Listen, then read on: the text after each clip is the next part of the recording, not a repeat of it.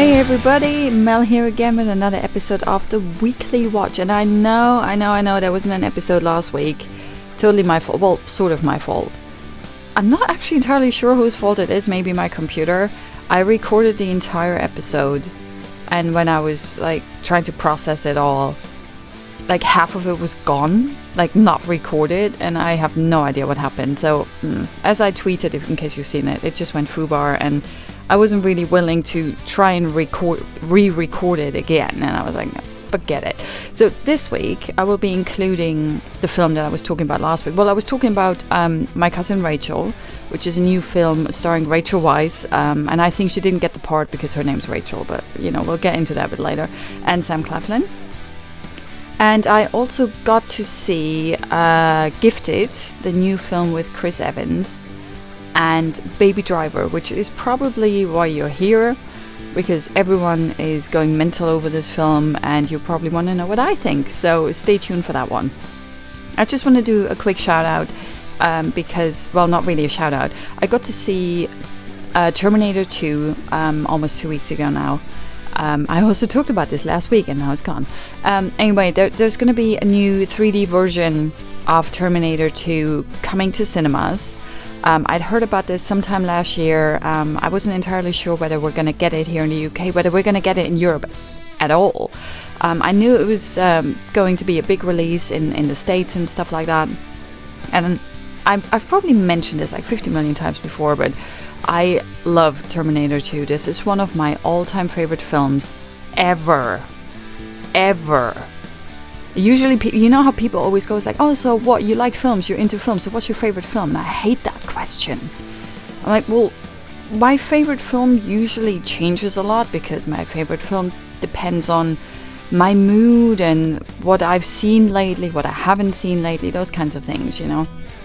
Um, I can never name a favorite film until like I think it was sometime last year where it just occurred to me that every time people ask you for what's your favorite film, there are two films that always come up at pretty much at the top of my list, top of my tongue, and that's Aliens. So just in case there's a bad recording, Aliens, as in the second Alien film, um, directed by James Cameron, and Terminator 2, also directed by James Cameron. Now, don't call me a James Cameron fanboy, girl, whatever even though I kind of am. Um, I think I've seen pretty much all of his films, and that including the documentaries, which I think are fantastic.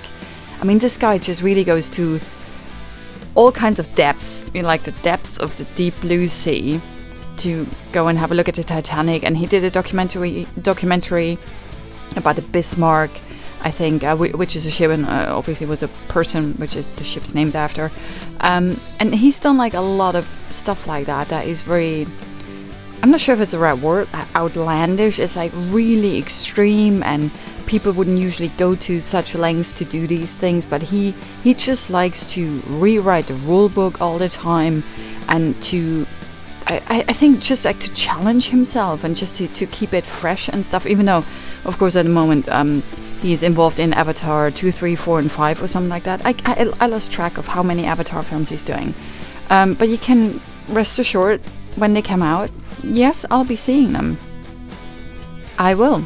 Because I've seen all of his films and I like them, and a lot of them are some of my favorite films of all time. And of course, the first Terminator is among that as well. Um, and the only thing I can think of right now is True Lies and, and Titanic. And obviously, there was a lot of other things that he's done.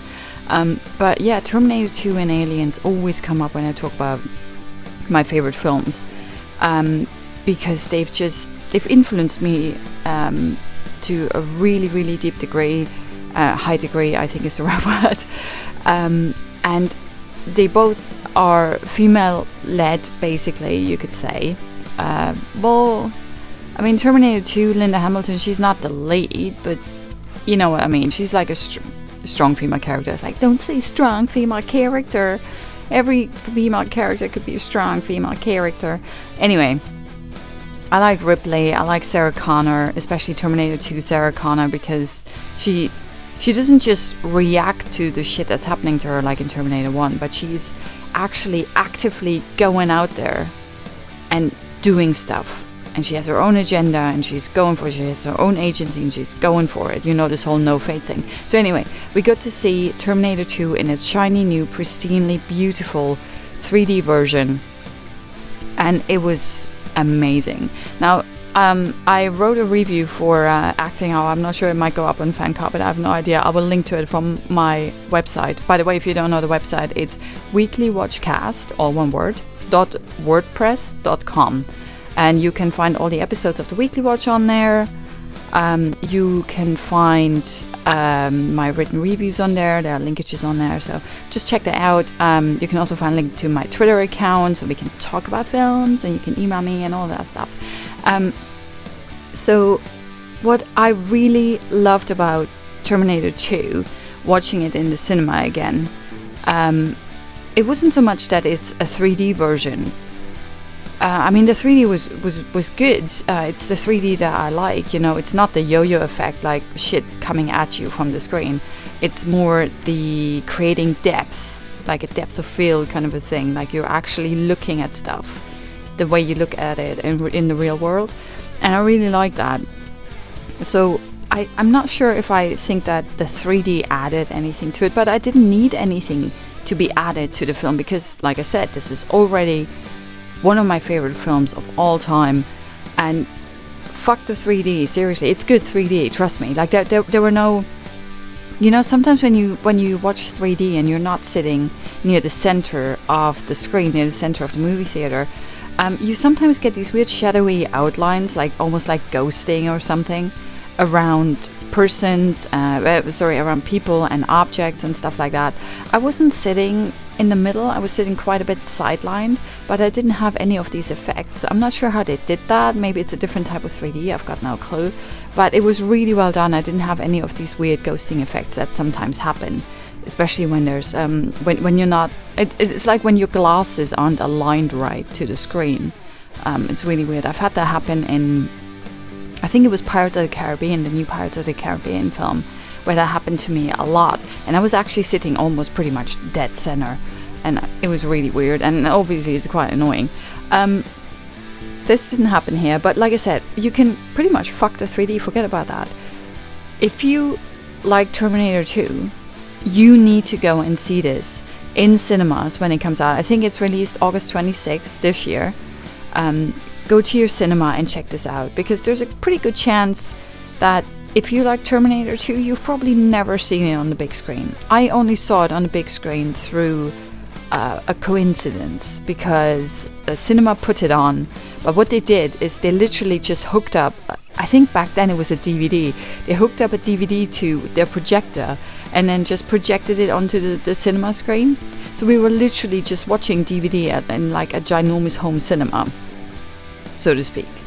Uh, it was still really fucking cool because I've never seen Terminator 2 on the on the big screen, but this time I didn't feel as if it was better or different but it was just amazing. And obviously, like I said, I love the film, so there was a lot of nostalgia coming through and stuff like that. It's just amazing to see, and I think they must have cleared up the the picture as well because it's so pristine. When you think about it, the, the film was released in 1991. That means it's 26 years old. Just think about that. It's 26 years old. And the effects, the picture quality, the audio anyway, the um, and now also the added on 3D, it looks like the film was just shot today. It, it can rival blockbusters that are out this summer that were shot in the last two years. Seriously, I shit you not, it looks fantastic. I think this is the version that you need to go and see, and obviously it's going to be out in cinemas October, Oh, sorry, uh, August 26th, October, I want Halloween. Um, but just go and see it. If you've seen it before on the big screen, fine. It's a treat. Just go and see it again. If you've never seen it before, and trust me, I found out these people actually do exist. One of my friends who came to the cinema with me, she never seen Terminator 2. I'm not I think she'd seen Terminator 1, but never the second one. And I was just like staring at her. My jaw literally on the floor. And she loved it. She thought it was fantastic. It looked great, and the, the special effects. Obviously, everything is just literally like a blockbuster that was released nowadays. It holds up so, so well. It was cleaned up really well. And one of the treats that we got was we had the T1000 Robert Patrick. He came to London and he gave a bit of a like an introduction to the film. And he um, he was interviewed like for maybe 10 15 20 minutes before the film started. See this is how you do it disney. You you don't just have people sit to wait for pirates of the caribbean to start and make them watch a 40 minute long stream from disneyland paris. You get someone in to answer like a q&a or or to share some anecdotes or whatever it is. And that's what Robert Patrick did. He shared some amazing anecdotes about what it was like to shoot the film, what they got up to behind the scenes, how certain scenes were shot, or um, what what their approach was for it, or what happened during production or during shooting, and and all of that stuff. It was really interesting, and I absolutely loved it. And he is just fantastic and it was it was a lot of fun to to see him and it was also a lot of fun to see this film. And I, I think I just never really consciously thought about the the idea that this film is 26 years old like time seriously flies. I still remember being in high school when this film came out and asking every single one of my friends if they wanted to go and see it in cinemas and every single one of them said no and back then I was like, oh, okay, I'm not going by myself. Hmm. Yeah, it, it was that. So in 91, I actually didn't go and see it. I'm not sure if I would have been able to, but I would have been old enough. I've not, well, technicalities. But great film. Like I said, if you've never seen it before, you have to check it out. Trust me, you will not regret it. This is one of the best sci fi action films ever made. And the, the fight for human survival has never looked better. It is fucking fantastic. I absolutely love it. If you're a fan of the Terminator franchise, you have to go and see it anyway, right? There's no doubt in your mind. Go and see it. I highly recommend it. It's no waste of time or money. Absolutely worth it. It's not the same as watching whatever version you have at home. I think I've got like the Skynet version here at home. Um, it's not the same as watching it at home, no matter how big your screen is, or if you have a projector, or if you have a ginormous surround system, whatever it is. It's not the same. Trust me, go to the cinema and enjoy it. Now, on to the other film from last week I didn't really get a chance to talk to you about um, My Cousin Rachel. Now, that film is based on a book by Daphne du Maurier, and I, I'm pretty sure I probably am mispronouncing her name. Um, I didn't know it was based on a book until the film started, and it says this whole thing is like based on a book by so and so. And I was like, oh, okay, cool. So I knew the author's name. I know that she's um, she's a great writer. Um, actually, I'm not sure if she's still alive, so she might have, she maybe was a great writer. Um, I remember my dad. He had one of her books, and it was called the Jamaica Inn, or Jamaica Inn. Hmm. I am German after all. Um, I don't remember anything about that book other than I thoroughly enjoyed reading it. But it's it's like I remember the title, I know what the book looked like, I would be able to find it on his shelf, but I have no idea what it was about. I read it when I was like, I don't know, 10, 12. So I have no recollection of that whatsoever. So I'm really intrigued. After seeing the film, I really want to go and see uh, and read the book. It's really got me intrigued. I, as a general rule, I try never to read the book before I go and see the film, unless that's you know happened years and years ago. Then obviously, uh, you know, tough shit can't really change it. Um, but what what's the film about? So in case you don't know what the book's about, um, it's pretty much the same thing. So you have uh, Rachel Weisz, she plays the title role, Rachel, and you have Sam Claflin who plays uh, what's his name? Ugh, Philip. Philip was his name. Um, not that it really mattered because the entire time I, I just called her Rachel because obviously that's her name, and I called him Sam because his name's Sam Claflin. I didn't really give a shit about what he was called in the film. Um, I'm not sure what time it is. Like it's a period piece. I think it's the 19th century, and we're somewhere in like England or you know so, somewhere rural England And um, little Philip, when he was a little boy, something happened to his parents. They both died, and his um, rather wealthy cousin, Ambrose Ashley, adopts him just to you know to take care of him and i don't know whether they had foster parents back then probably not so you know he was extended family he took care of them and he grew up with his older cousin ambrose and one of the peculiarities about the entire setting at first is that they live in this ginormous estate somewhere out in the country it looks really gorgeous there's like a lot of nature and stuff and they get along with all their staff really well and everything is just you know hunky-dory until you realize that everyone in this estate is male. And I thought that was really weird because usually at, at times like these, like in, in period pieces especially, you would have like a female housekeeper or a maid or something like that, right? So that that is something that I, I was kind of expecting. But one of the peculiarities about the film, about the setting, is that the Ambrose Ashley estate, has no females. So we have young Philip growing up there, devoid of any female contact. Now he was very young when his parents died, so obviously he didn't really have have much of a, a mother figure. He only had his cousin. So he's been brought up in a very male oriented, um, almost secluded uh, conclave or something. Um, and then something happens like that. There, um, he he's pretty much grown up. Um, I would say maybe like early 20s or something. Back then, he would only be a proper adult um, and be allowed to make his own decisions and inherit stuff and stuff like that when he's 25 years old. So that was quite high back then. Um, so he's younger than that, so he must have been like 24.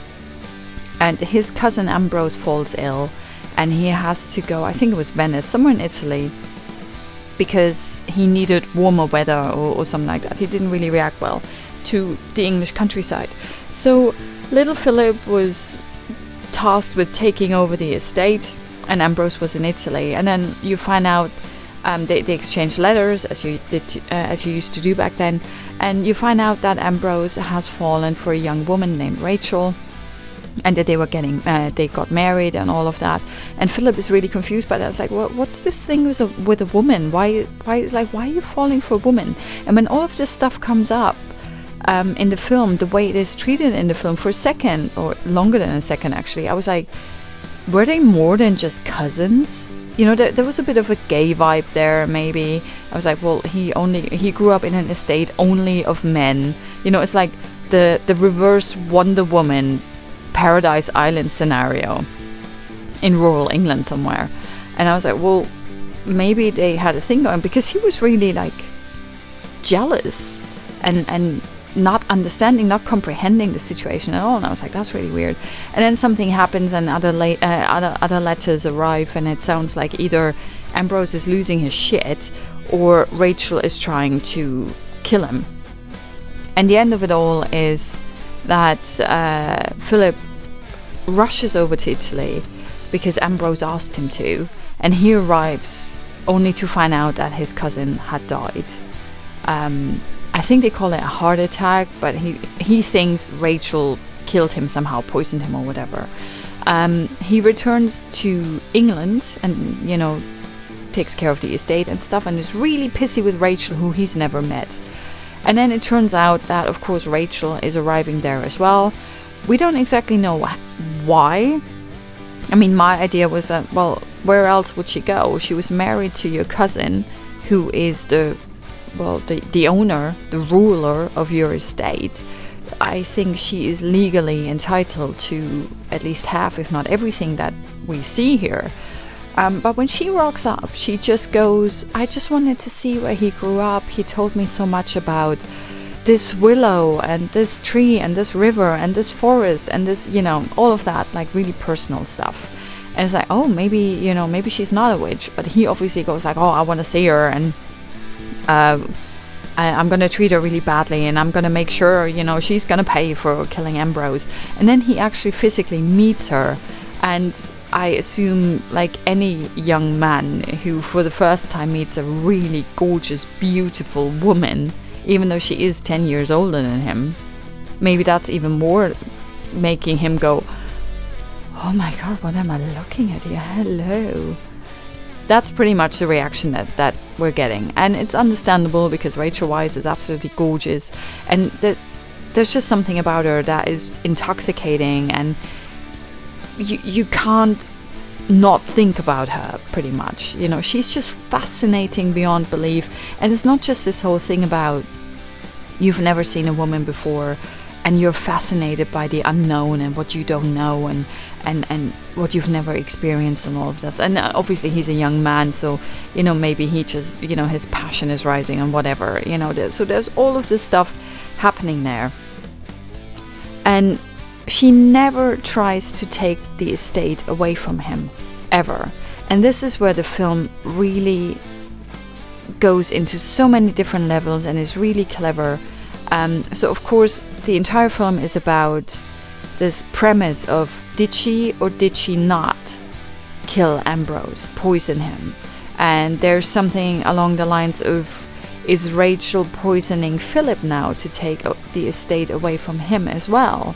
um, and that there's like all kinds of all kinds of stuff that that happens there, and it's it's just, I mean, Claflin plays like a little, you know, puppy-eyed dog puppy-eyed puppy is what I wanted to say. That makes no sense. You know, he's he's just so cute and he's just like so mega infatuated with her, and he just can't resist her. And you feel that she's like a woman of the world, and she knows how to work her womanly wiles and and he just doesn't stand a chance and that's pretty much what it is.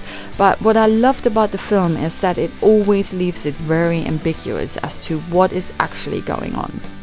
Now i'm going to be talking about more of that in in spoilers because i don't want to give too much away. So the premise is that all of this shit has happened. Rachel is now in england living with philip um, platonically. They just share the, the house and the estate um, he's not 25 yet, and his lawyer is basically saying as soon as you turn 25, you are actually taking ownership of the estate and it's yours.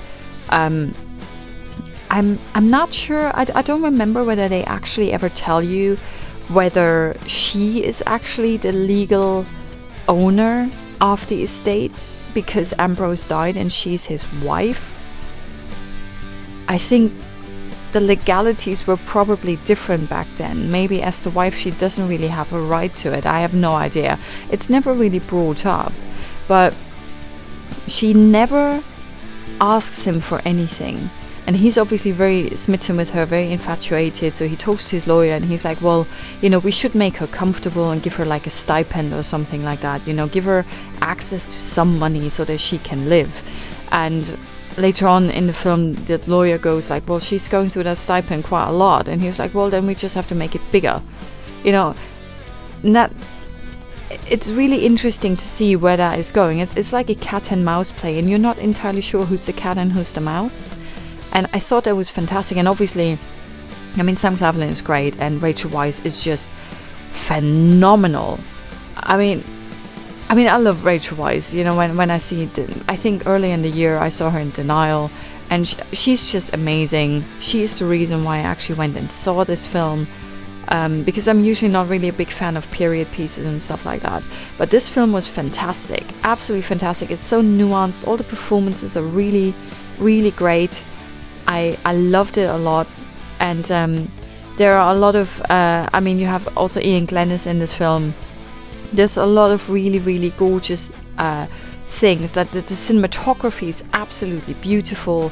The costumes are like everything's so lush and vibrant and, and beautiful and full of life and it's it's just a joy to watch and all the while you know that somewhere or, or, or you think that in all this beauty and and and lush life affirming stuff there's this little poison river trickling through it all, and you don't exactly know where it is or where it's going. And that's what kind of keeps it keeps it real and keeps it interesting. And of course you have you have Rachel Weisz and her performance is always fantastic. Um, Claflin works really well because he has like this this baby face, this innocence about him, and and of course, like I said, he he lost his mum when he was really young, and then you have a woman, a gorgeous woman that sort of showers him with affection for the very first time in his life. Um, and she's 10 years older. And it, it's like Oedipus, you know. He is infatuated with her because she's beautiful and gorgeous and he wants her, but also because she's like a mother figure. Um, there, there's somewhere in the in the in the film, I, I think early on uh, after they met, I think she, she she kind of she tells him I think she tells him now it's uh, now it's time to go to bed like a good boy or like the good boy you are or something like that. It's like that's a really weird way to to talk to the person in whose house you're living. But she says that and by doing that she asserts her control over him, her motherly control, her superiority over him. And and it's really great like i think she gives him like a good night kiss or something like a, a platonic one. Good night kiss now go to bed like a little good like a good little boy. And it's just he later on gives her his mother's necklace because he wants her to wear it all the time. And it's like i'm not sure whether he's like infatuated with her because he lusts after her or whether he's desperately looking for a mother figure.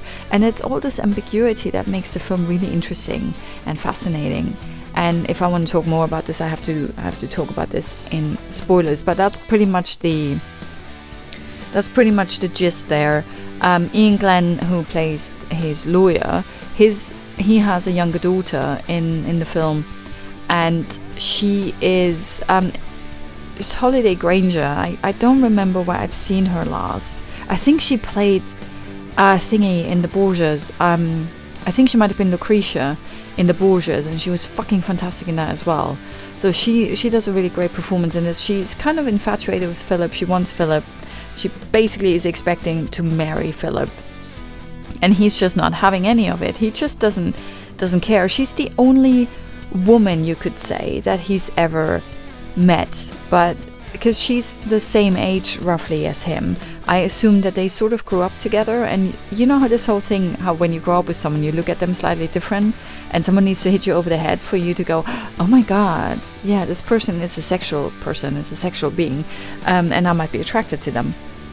But when Rachel shows up, because also she's 10 years younger, she's like this, this sexually amazing and experienced and, and full grown, assured woman, and that obviously is really, really fascinating um, for Philip. The assertiveness that she has and, and the confidence and all of that. It's perfect. Absolutely perfect. I really, really love this film. Um, especially considering where it goes in the end. I'm going to talk more about that in spoilers. It leaves. It has an ambiguous ending and I know that a lot of people don't like that. Uh, I'm, I wouldn't say that I'm a fan of it, but I I'm also not disliking it. I love that. Um, when I talked to one of my colleagues just a few days later, we had like at least a half an hour discussion just about did she, didn't she, and it's that it's that uh, open-ended discussion that I think is is great for films like that. It's like, oh, how did you see it? And what what do you think? Do you think she did it? Do you think she didn't do it? Blah blah blah, whatever it was. Um, and everyone brings up certain bits and bobs, and it's like, hmm, interesting. I never saw it like that. One of the things I'm gonna say before I go into spoilers is that after I'd seen the film, I was thoroughly entertained by it. I really enjoyed it a lot. Um, it's a lot of fun. It's definitely worth seeing, not just for the performances, but the entire film is just really captivating and interesting and fascinating even though some of the bits with Sam Claflin's character um, I found a bit uh, not grating or unbelievable, but but a bit of a stretch. You know, you have someone, you have a young man who looks like Sam Claflin, who's 24 years old in the film, and I'm and it's in, in the 19th century, right? And I'm supposed to believe that he's never been with a woman. Like seriously. I'm supposed to believe that. I found it really hard to believe. Um, also, he, you know, he's he's a rich person. He's quite wealthy. He's good looking. He's charming. Are you trying to tell me that he's like there's not a single woman. Obviously, you know, I, I assume he wouldn't just fuck his cousin's lawyer's daughter just for the hell of it. But there must be other women some at the market somewhere or wherever in town, right? There's a church where there are other women, you know. It's like I don't know. There, there are ways to do these things. So I thought that was a tiny bit of a stretch that he is like this this inexperienced, naive, innocent virgin, and I was like that's a bit weird, but okay, fair enough. This is what the premises of, of the book. So okay, that's where we go. It's really well done. Um, the, there's no fat there really. Like the script's really tight, the dialogue's really interesting, and it's it's sort of like a lesson in psychology as well. When you see how Rachel um, approaches certain scenarios, or basically how Rachel approaches the entire fucking thing from start to, to end, it's like a lesson in psychology and it's really fascinating just for that and then on top of that you have all these other things that happen and it's it's just amazing you just have to go and see it like seriously i i can't rave about it enough the performances are great it looks absolutely gorgeous it's really beautifully done like I said, some of the stuff that Sam Claflin's character Philip was doing, I thought was a bit of a stretch. But then, you know, this is apparently what it's like in the book. So it seems to be a really good adaptation of the original novel. So if you've read that, I think you would like it. That's at least what I read about it. Like I said, I've never read the book myself, but it's on top of my list right now. So now I want to go into um, into spoilers. Let me just quickly write this down. Okay, spoilers. This is your official spoiler warning for My Cousin Rachel. Dang, dang, dang. Alright, one of the things that I thought was really weird, oh well, not necessarily weird, but at, at the end, uh, or near the end, uh, you know, through the, throughout the entire film, it was this whole thing that Rachel, because she's from Italy, well, she's British, but she lived in Italy, right? So she always brews this fucking Italian tea that apparently tastes like unwashed socks or something. Um, and no one likes him but and yet philip keeps drinking it and drinking it and drinking it because he's infatuated with her it's like oh my god it's a gorgeous woman she makes the worst meatloaf ever but i love eating it because she makes it that kind of a thing. Um, so he he drinks this throughout the entire film this tea and after a while of course he starts being paranoid again because what he does is he goes to his lawyer and basically sets up a document that as soon as he turns 25 and is the official owner of the estate and everything that comes with it, he will pass it over, officially write it into her name, so that she is the official owner. Because he's totally infatuated with her and blah blah blah.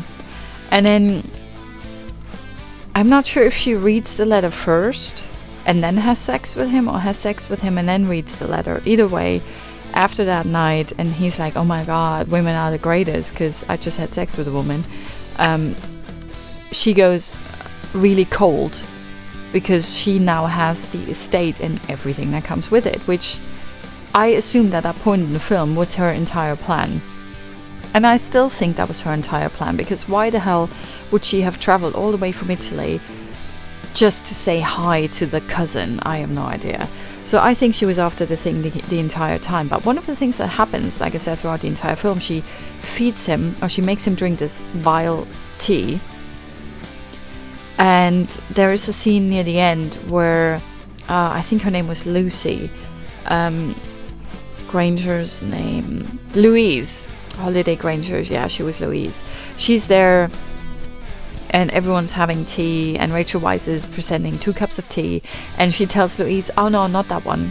This one's that, that one's for for uh, Philip. This one's yours." And it's like, "Oh, it's because you're because you're poisoning him, right?" And his health deteriorates really rapidly and all of that stuff. So it seems to be heavily insinuated that she's poisoning him. And I was like, okay, so why is she doing that? She already owns everything. That makes no sense. And then something happens at the very end of the film that made me rethink everything. And I thought that was really clever and also quite annoying, but also really clever. Um, something happens where you you go to town or something, and you ride past, you ride on your horse, um, over a cliff. And there's a scene at near the end of the film where Sam Claflin rides that route with his horse, and the ground below him gives way, and he almost falls to his death on the cliff. And he just barely manages to escape that. And so he knows that it's a really treacherous route, right?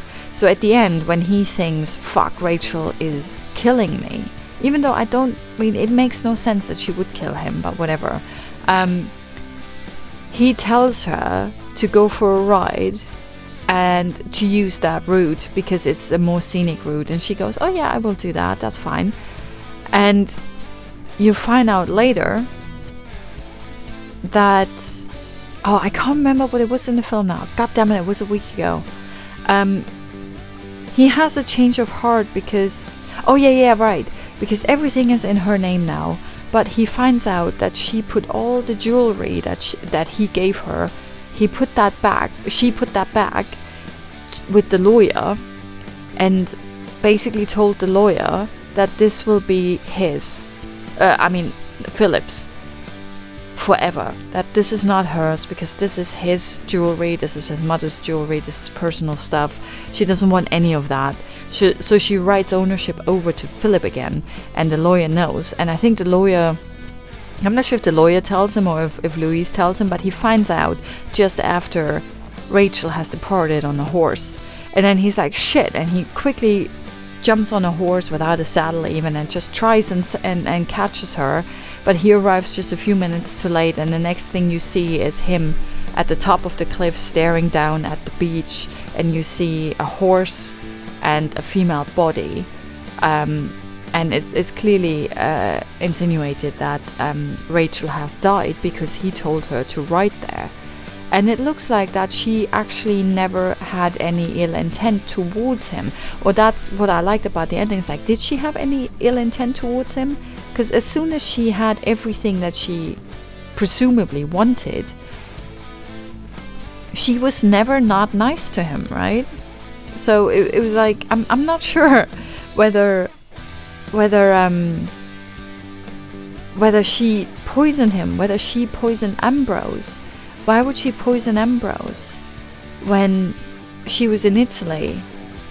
Um, if he's no longer there, she doesn't have any access to his money, does she? So it, it was like I'm not sure. I'm, I'm I'm still not sure. Like even a week later, and talking to a few people about it, I'm not sure. I think that maybe she was actually just being a nice person. This is just who she is.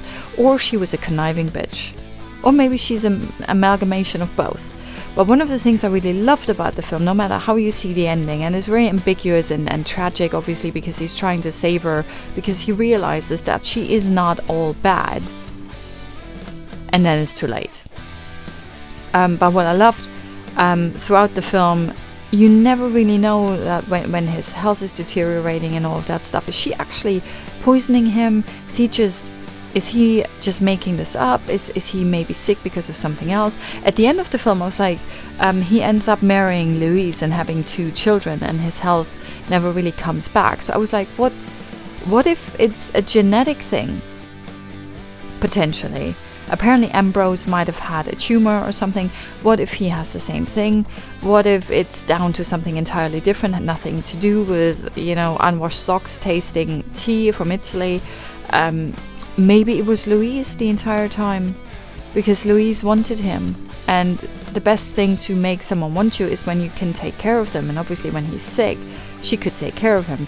So I don't know. There's all of that stuff. I'm not sure. I'm not sure if the if the novel ever tells you what the hell was going on. Um, so I like the ambiguity of an open end like that. It's really made for for discussion with all your friends and how did you see that? How did you see that? Um, I I didn't see it in one particular light. I think she could have potentially been, you know, scheming the entire time just so she gets ownership. But then obviously that's really stupid because would she would she forget about him potentially realizing that she's poisoning him and him trying to do something against it about her, you know?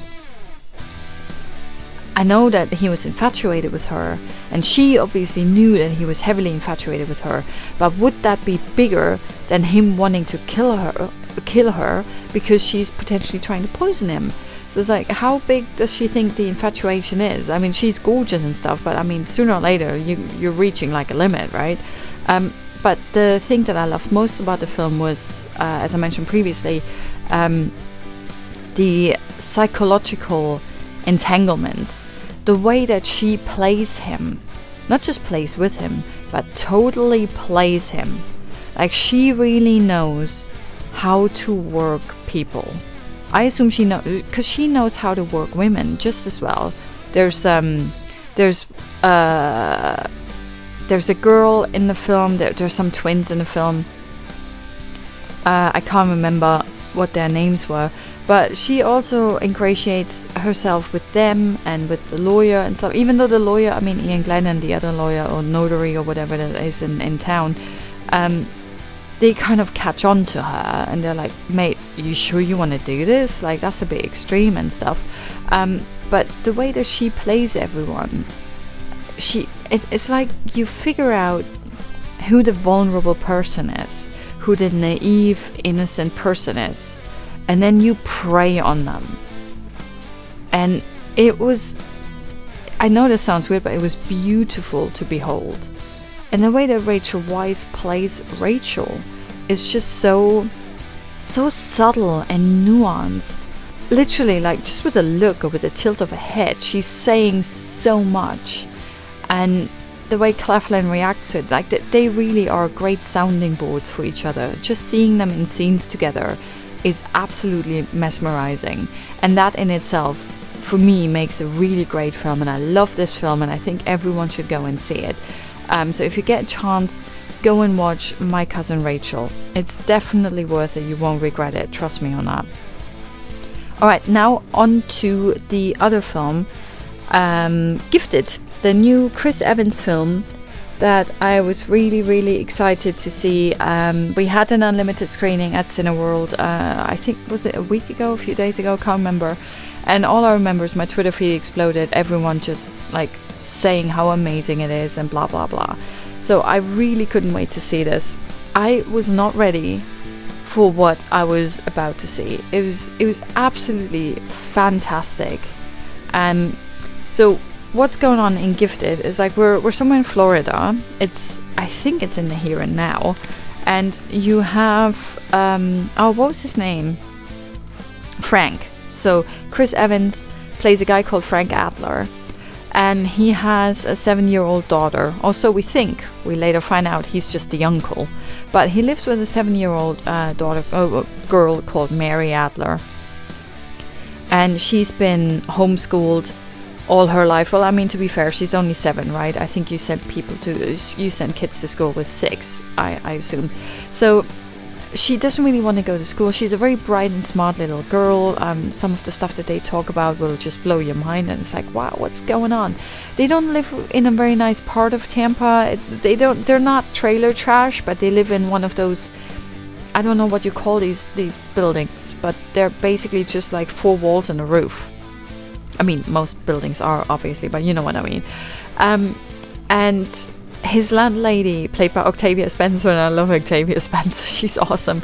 Um, they're really close, and Octavia Spencer's um, character looks after Mary quite a lot. So they, they are very, very close, and um, I really love that in, in the film as well. Um, her name, oh, Roberta, her name was Roberta, right? So we're, we're somewhere in Florida, and now it's been decided that Mary has to go to school because she's seven years old. And even though Frank has been homeschooling her to an extent, he's like, you need to find some friends your own age because you only hang out with myself, with your one eyed crazy cat, Fred. The, the cat's amazing, by the way. One eyed Fred. Awesome. And I think it's a girl cat actually, but it's called Fred. I love it. Um, and uh, Roberta, you know, the landlady. So she basically just hangs out with grown ups. And I could co- sort of relate to that because I'm an only child and I was basically mostly hanging out with grown ups when I wasn't in school. So that's where Frank is like, you need to go to school, you need to be around kids your age. You need to learn how to fucking socialize, right? So she goes to school and it doesn't take very long for a teacher to figure out that Mary is gifted. She's very clever. She knows how to do all kinds of crazy math that someone in first grade shouldn't be able to do, someone in fourth grade shouldn't be able to do. Um, so she, uh, the teacher Bonnie, who kind of takes a shine to Frank, of course, because he's played by Chris Evans and he's pretty. Um, she talks to her principal, and the principal goes, "Oh, I know someone as at this amazing school for special gifted children, and we can get her a scholarship and all of that stuff." So Frank, because he doesn't have a lot of money, because he lives, you know, in the sticks and stuff like that, um, he's like, "No, we're not doing this. I want Mary to have a normal childhood." There's nothing more important to me than her having a normal childhood. And he's talking about how in his family they have a bit of an experience with like school for gifted children and stuff, and he's not having any of this shit. So he takes Mary and he was like, We're not going to the special school, we're doing as we've been doing, right? And obviously, Mary, because she is gifted and she is a bit, um, in, in certain areas, a bit more advanced than other students her age, doesn't have the easiest time fitting into that school and she's there's a scene um, later on in the film that I really loved, um, and also different characters' reaction to it. Uh, so Mary is very outspoken, especially for her age, especially for being a girl her age. So she's very outspoken in school. She talks back to the teachers and stuff like that, and she's told not to do it. And it's like, yeah, it's all fine. I'm, I'm gonna I'm gonna learn how to how to behave and stuff. And then she's on the school bus and one of the boys in her class um, brings in like a, a project, a really beautifully done zoo or something, and one of the older boys makes him trip. So he smashes into his model that he created, and it's it's fucked, it's broken. And and Mary sees that and tells the boy off, and the boy's like, "Well, what you gonna do about it?" And she's like, "Hmm, what am I gonna do about it?" and she sees a really big book in someone else's backpack, takes it and smashes it over his face, uh, breaking his nose. And I know, you know, you shouldn't condone violence when it comes to children and all of that, but I, did sit in the cinema and I went, whoa, yay! I mean, no, actually, yay, way to go, little girl. Because I thought that was fantastic. And then, of course, you know, we're back in the principal's office and and the principal's not very very pleased with this and chris evans is sitting there and basically going like you know he's not like the beaming dad as we sometimes see who goes like i'm proud of my kid you know? That's exactly what i would have done. That's exactly what i want my kid to have done. I think that was fantastic. I mean it's wrong to hit someone but that was actually the right scenario if ever to hit someone. Um, and he says that but without gloating sort of. He's just like you know what? I'm actually really proud of her. And you should be too, because we need people that actually step up for other people. He was a little kid and he was bullied by someone three years older, and you have this little girl who has no way of fighting this bully because he's way stronger than her, and she comes up with this ingenious idea of taking a ginormous book and smashing it into his face. Brilliant. Absolutely brilliant. Um, while he also, of course, says that violence uh, among children, of course, is nothing to be condoned and nothing good, and we will talk about that. This is not okay. But I think she reacted perfectly well in this. And I love this scene.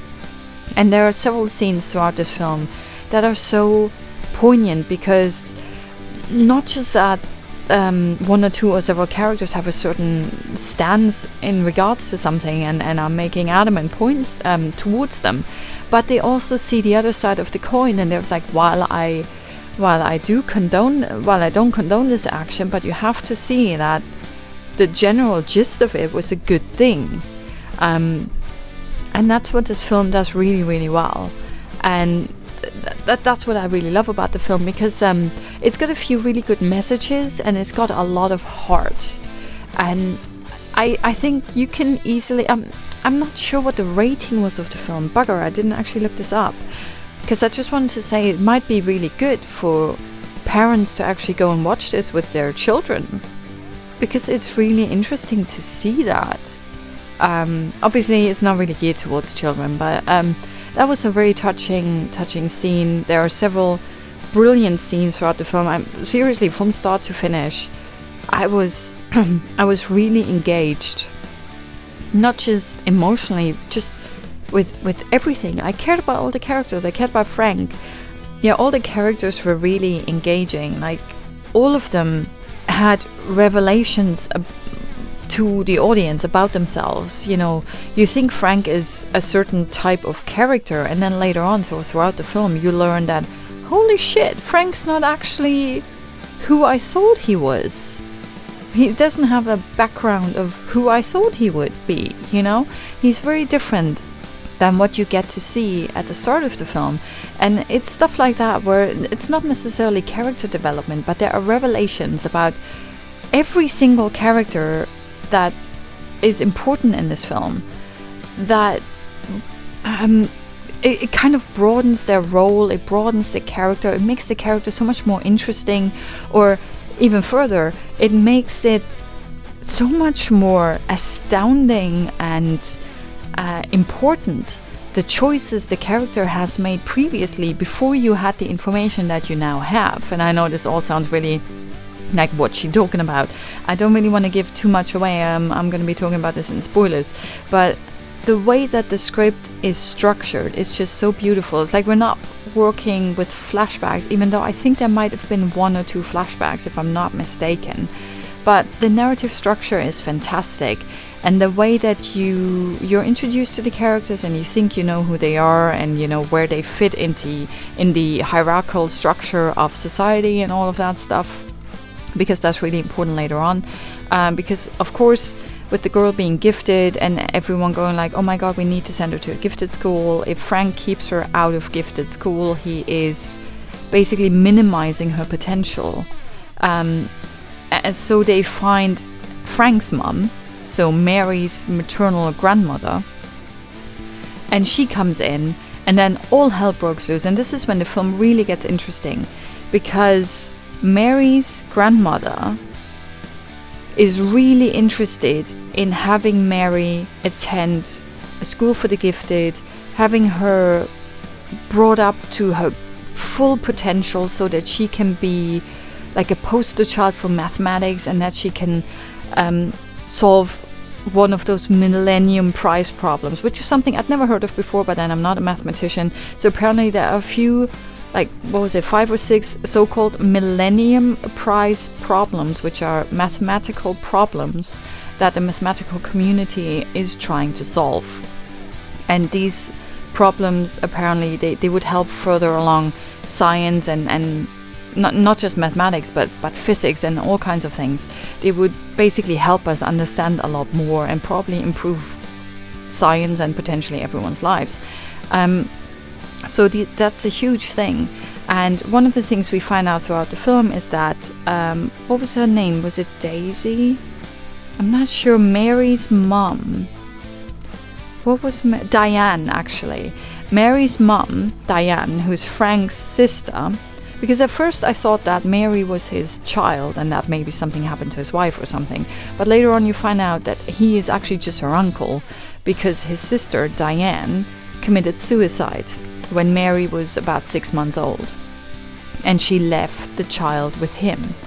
Um, and he then pretty much ran from where he was. He, he crossed state lines, which is why he now lives in Florida. Whereas I think his mom is from Massachusetts or something. I think they're from Boston. Um, and it's this whole thing is like you, know boston with, with all the universities and with, with all the access to shit that you have up there in such a big affluent metropolis versus i think they're they're in a small town near tampa or something you're it, it feels like it, it's like mosquito mosquito infested swamp is where the girl currently lives and pristine awesome high-rise apartments in boston is where she could be living you know that kind of of a um, uh, of, of a societal divide between the grandmother and the uncle, um, which was I thought was really really interesting. Um, and th- there are other things there as well. Uh, later on, th- there's like tiny dicks um, against uh, race and stuff. Because of course, what happens is the grandmother wants the girl to do all this mathematical shit, whereas Frank doesn't want her to. Um, and of course, we go to court because they are fighting for custody. and that's when it gets really ugly and that's when a lot of stuff from the past is trudged back up and some of the things that we were taking for granted uh, pretty much near the start of the film we found out a, we find out a lot more information later on that gives everything an entirely different spin and all of a sudden you see some of the characters in an entirely different light and I was really surprised by that because I'm usually quite good at like spotting shit like that, but this one really had me surprised. It was absolutely fantastic. Um, the performances are great. I mean, Chris Evans, he, you know, Mr. Captain America, right? Um, but he's he's more than just a pretty face and, and muscle. He's he's a real. I don't want to say character actor, but but yeah, he's a real character actor. You know, I really fucking believed all of the stuff that was going on there and why Frank was doing the things that he was doing. And he was not perfect, but he was also not a fuck up, you know, and all of that stuff. The little girl, uh, McKenna Grace, I don't think I've ever seen her in anything. She's fucking amazing. I love this little girl. She's just. I, I never had a problem thinking of her as someone who might be gifted. You know, she's she's such a bright, energetic young person, and she's also quite assertive and, and confident and inquisitive. And she's a fascinating character. And this little girl she did really really well. I loved her character. Her and chris evans together in scenes pure gold absolute gold. And i don't just mean their their dynamics. Like later on, of course, as is usual with films like that, there will be some very tragic and dramatic stuff happening. As I mentioned, there's a custody battle, so things don't really go necessarily very well. Um, and I, I cried in this film several times. Happy tears, sad tears, happy tears again, you know. Um, good tears, bad tears. But it was so. It was so powerful everything in this film feels so real like real people. You believe all of these people and that one of the things i really loved was that i could understand the grandmother but i also can understand frank. Okay the grandmother was called evelyn so i can i can understand evelyn and i can understand frank and they both from their points of view think they're doing the right thing. And what I really loved about it is how deep the script delved into what people are thinking because um, Frank doesn't just go, no, she's supposed to have a normal childhood. I don't want to hear anything other than that. Of course, he doubts himself because every time he's like, shit, am I doing the right thing? what if I keep her from reaching her full potential and 10, 20 years from now she's gonna hate me for it? So I love that while he has a very strong point of view and he sticks with it, but he also, of course, goes, What if I'm wrong? And interestingly enough, Evelyn, the grandmother, she never has that. She is very adamant that she is right and that this girl needs to needs to be brought up to her full potential, needs to be able to, you know, um, solve this mathematical problem or whatever it is. And we are inclined to believe, uh, or at least that's how I saw it, that um, Diane probably, well, I'm going to talk about this in spoilers actually. Um, so I just want to say this: this film is beautiful. It's beautifully shot, the performances are fantastic, very engaging and captivating. E- even the little girl, absolutely fantastic. And even Octavia Spencer gets her time to shine in this. And maybe some of it is a bit cliche, but it always delves deeper than that. Um, especially with like some of the revelations that I mentioned previously that I didn't necessarily see coming, where you think okay, th- this is what's happened, this is where we are, and then the script goes, by the way, you thought you knew what happened, but, and they're going to tell you something entirely different or, or more, go a bit more into detail, and then all of a sudden everything looks entirely different. Um, so I like that it's clever like that. Uh, the, I, I did say the performances were great. Um, but yeah, especially Chris Evans and McKenna Grace, those two together, that's all you need. Like, even if everyone else around them wasn't great, those two, amazing. And, and all the, like, when you find out about Chris Evans' character a bit more and what a, what a tragic figure he kind of is. Um, just like she is as well. And it's like, oh, it's great. Um, I loved it. I'm tearing up just now. I'm getting all emotional just thinking about it. So go and see that. Gifted is is beautiful, absolutely beautiful. You need to go and see that. Just just that. I'm, oh God, I'm really so emotional. I can't even get it. Wow. Okay. Whew. All good. And also, if you ever wanted to see a really fucking cool, gorgeous, one eyed cat, you need to go and see Gifted because Fred, awesome. And important plot point you introduce the cat in the first act and it's important in the third act. Just saying. And with that, I think I'm just gonna go into the spoiler section. Okay, so this is your official spoiler warning for Gifted. I don't know why I'm doing that. I've, I, I haven't really, like, I need to come up with a spoiler jingle or something. So, what I've always been alluding to, like the last 20 minutes or so, um, you think that Diane left Mary with Frank and killed herself, and Frank was out and didn't realize his sister needed him or something like that. Really fucking tragic. Um, he tells the story to the teacher Bonnie. It's like, yeah, I didn't realize that my sister was having having a breakdown or whatever. I went out because I wanted to get laid. And when I came home, my sister had died in my bathtub or something, and I had a baby lying on the couch. Um, we find out later that that's actually not what happened. And I loved that. That because it's like why are you feeding us wrong information well it makes perfect sense you're not gonna you're not gonna give like your deepest darkest secrets or, or the worst memories of your life to someone you've just fucking met right but because it's been established like that, you go, okay, this is what happened, which is actually stupid.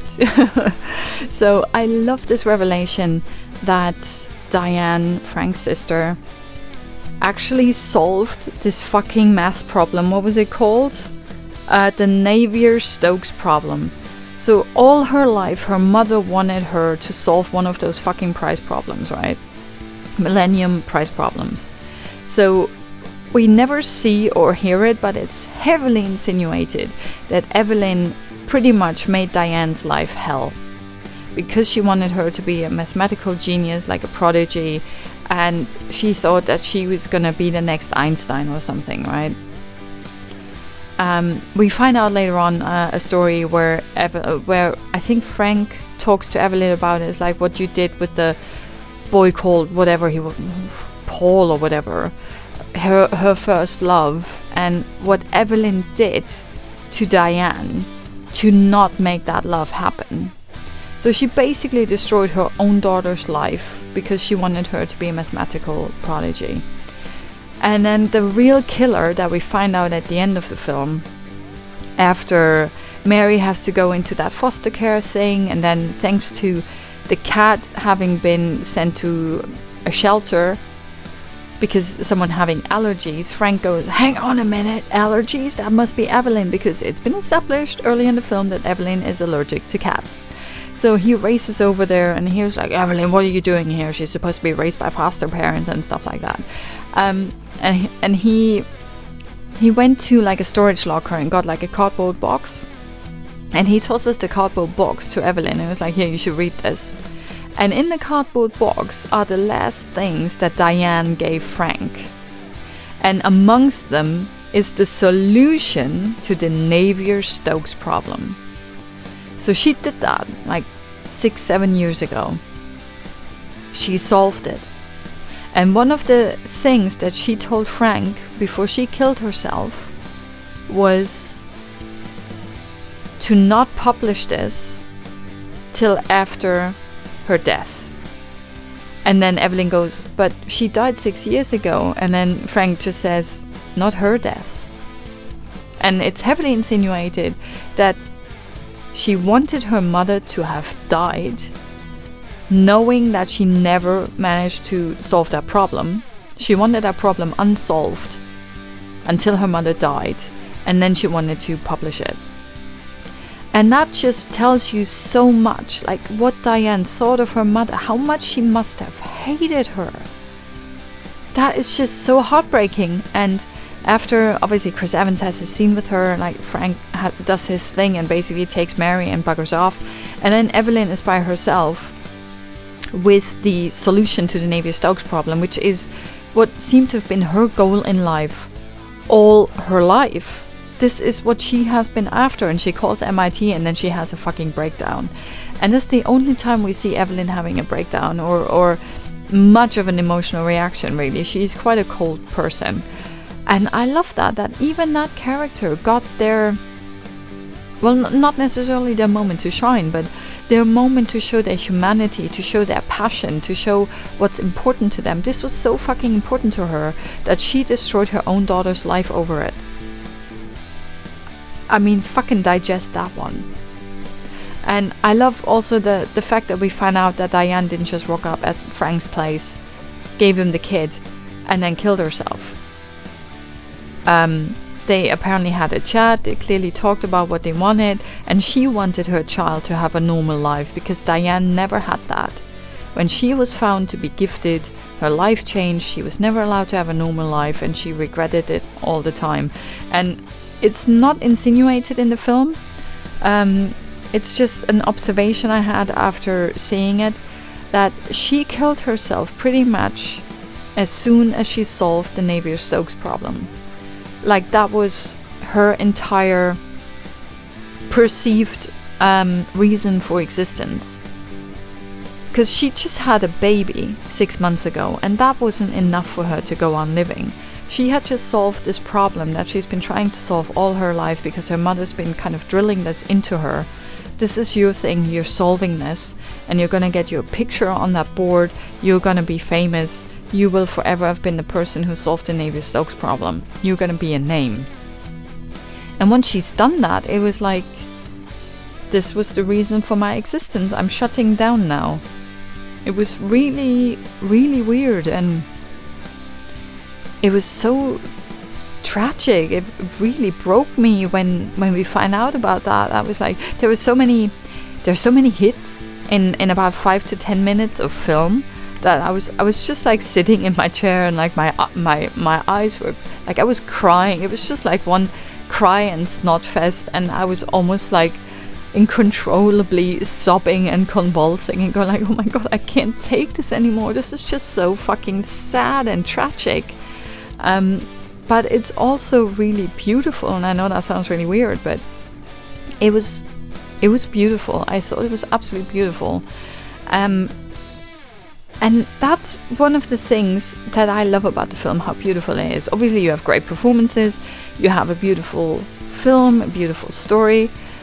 And yeah, I, I fucking cried. You know, I absolutely loved it. You know, and especially everything you find out about Frank as well is like because you think, okay, he's he's someone who never really um, achieved much. He just repairs boats somewhere at the marina. Later on, you find out that he was a philosophy professor at Cambridge or something. Um, and just because his sister gave him the baby and then killed herself, he was like, Well, this was my sister's last wish that this baby have a normal life, which means I have to be away from Boston and my mother. Because if my mother finds out this girl's gifted, this girl's life's over, just like Diane's. Um, and so he basically um, he sacrificed his career and his his really well-off life, you know, as as a, as a professor, just to take the child somewhere where his mother wouldn't be able to reach her. It, it was just, it was absolutely beautiful. Like, I loved Frank from the start but he got elevated so much throughout the film. I was like, flipping heck. I, I didn't really I, I didn't really see that that was gonna happen. Um, and I, I really love that. I mean, one of the things that was really weird about the film is like obviously there was a deal made um, during the custody battle, so the judge didn't actually rule. So I assume it's not law that happened. It was just a deal between two parties. So maybe it wasn't necessarily by law or legal. I have no idea. Um, that Mary was supposed to go to foster parents that lived about 25 minutes away from Frank, and that's where you know they go oh the cat has to go because the grandmother is allergic because the grandmother moved into the guest house and blah blah blah blah blah. Um, and it was just he just took mary and left. And i was like isn't it well of course it's not a court order but wouldn't he get into trouble that he broke this deal would they then go back to a custody battle but maybe Evelyn didn't really care anymore because now she had the solution to this bloody problem. And she was like, oh, my daughter, she did it. This is all I need now. Um, I, I think Chris Evans, um, Frank even says that to her. It's like people will try to debunk that this is the solution to this problem. They will try to invalidate that, and we need someone to speak for Diane now that she's dead. This is totally your job, Evelyn. This is something that you wanted to do all your life, isn't it? And she goes, This is more important to her than having Mary, which is how he wins sort of custody of Mary again. He sort of breaks a promise to his sister and gives the solution to his mother while his mother's still alive, even though his sister told him not to. Um, but it's in exchange for getting Mary a normal life, and I really, really love that. Um, and just to say, just the, the way that you see that later on as well, because um, you see um, Mary in normal school. No, you see Mary in in the gifted school, and uh, Frank's picking her up, and they're going, I think, to like Girl Scouts or something. So they they manage to give her like the gifted education while also allowing her to sort of have a normal childhood, which was quite nice to see. It's like the compromise is possible, people, um, as long as you don't go too much into an extreme, right? It, it's really weird. Like, this could have probably been done from the get go of the film, but then we wouldn't have had the beautiful journey that we had of watching this film. And one of the other things that I really loved about the film um, during the custody battle her biological dad is brought up, and Frank, being very frank, you know, true to his name, uh, tells her all about it, and and she just loses her shit because it's like my daddy is here, but he doesn't want to see me. Why is that? And she's so she's so distressed. It's one of those. I'm crying again. Uh, it's one of those really emotional scenes, and it's beautiful. God, that girl is fantastic. And Frank obviously can't make her biological dad show up. So what's he gonna do? And he's like, okay. And Octavia Spencer's there as well. And it's like, what are we gonna do? She's like really upset. He's like, okay, everyone in the car, and everyone gets in the car, and they drive to the hospital, and they're in the hospital, and they're just sitting there, and it's like, what are we waiting for? And he's like, just wait. And everyone's just sitting there, and, and it looks like it's been hours. What are we waiting for? Just wait. And it's like, what are we waiting for? And then it happens and it's such a beautiful reveal and release. They're, I'm not sure. I, I thought they were in A and E or something, even though no one ever comes in with like a gunshot or a knife wound or something. But it looks like they were in the maternity ward, and we have someone come out. Um, yeah, I think it was the father who came out with this like, "It's a boy," and everyone just loses their shit and is happy and congratulates and and sorry, I'm getting all emotional again. Um, and Frank tells Mary, "It's like this. This is what we're waiting for." And and he and she's like, "Well, what's this?" It's like, "This is what it was like when you were born." Liar, liar. I assume liar, liar. Um, but it's beautiful. Oh. I'm getting all emotional just thinking about it. It's beautifully shot and he explains it all to her, and the gist that I got was that it's a lie. But it's one of those, what do they call it? Um, one of those white lies, you know? And she's just like, oh my god, that's amazing. And it's like, okay, cool. And Octavia Spencer is like, well done, mate. Um, well, she doesn't say that, but you know, she speaks more through her looks.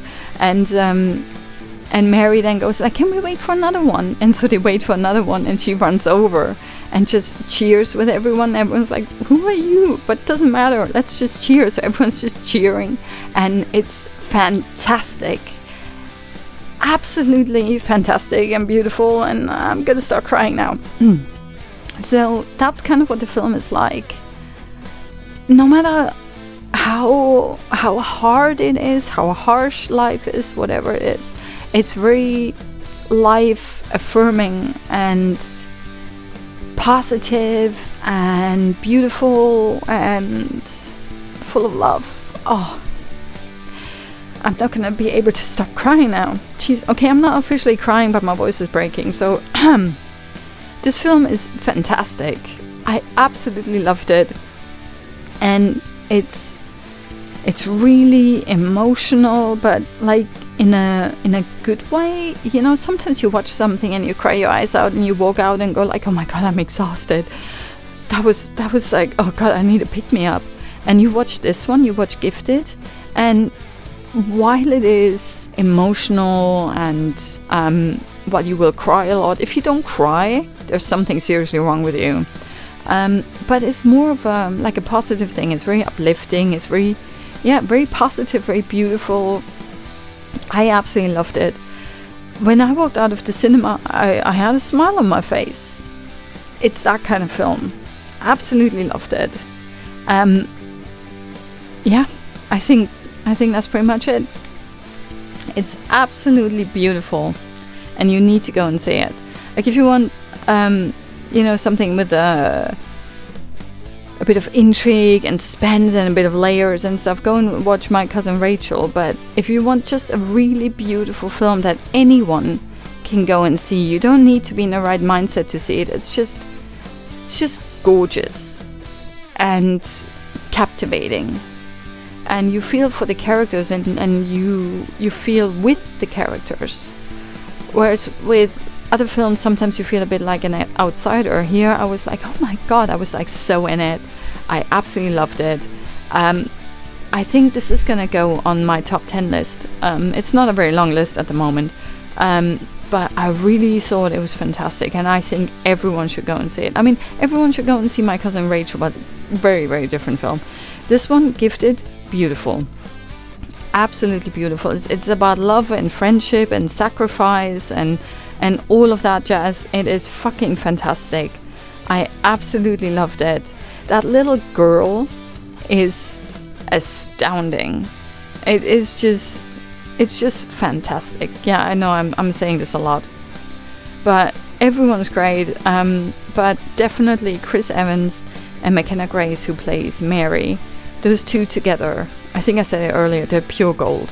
Every single scene they're in, the the tragic ones, the dramatic ones, the emotional ones, the happy ones, the the funny ones. Uh, don't forget the cat, one-eyed cat Fred. This film has everything. It's like the perfect mixture. It, it's sweet and sour. It's it's just yeah. You just gotta go and see it. Just trust me. Go and see that. All right, and now on to the last one which is Baby Driver. And I know that uh, I'm gonna be very uh, alone here in my review because everyone and their dog and one eyed cats uh, loves this film. Got, oh, this is the best thing since sliced bread, rah rah rah. I watched it throughout the film. I was a bit like, yeah. There were things about the film that I really love like the action sequences are fantastic. I know I use this word a lot, but they are fantastic. Trust me. The action sequences they're like better than the Fast and Furious action sequences because they're a bit more realistic, but still really extreme and crazy and awesome and fast.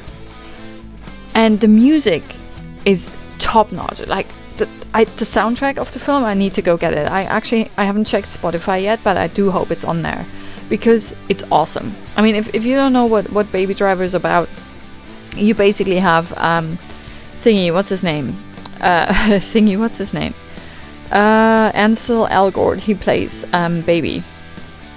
And there was a little uh, car accident when he was younger, and so he has constant tinnitus, which is like that weird, like high pitched noise in your ear that you can't turn off because it's in your ear, right?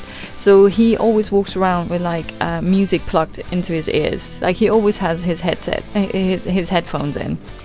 Um, which probably also explains why he's really into music and all of that stuff.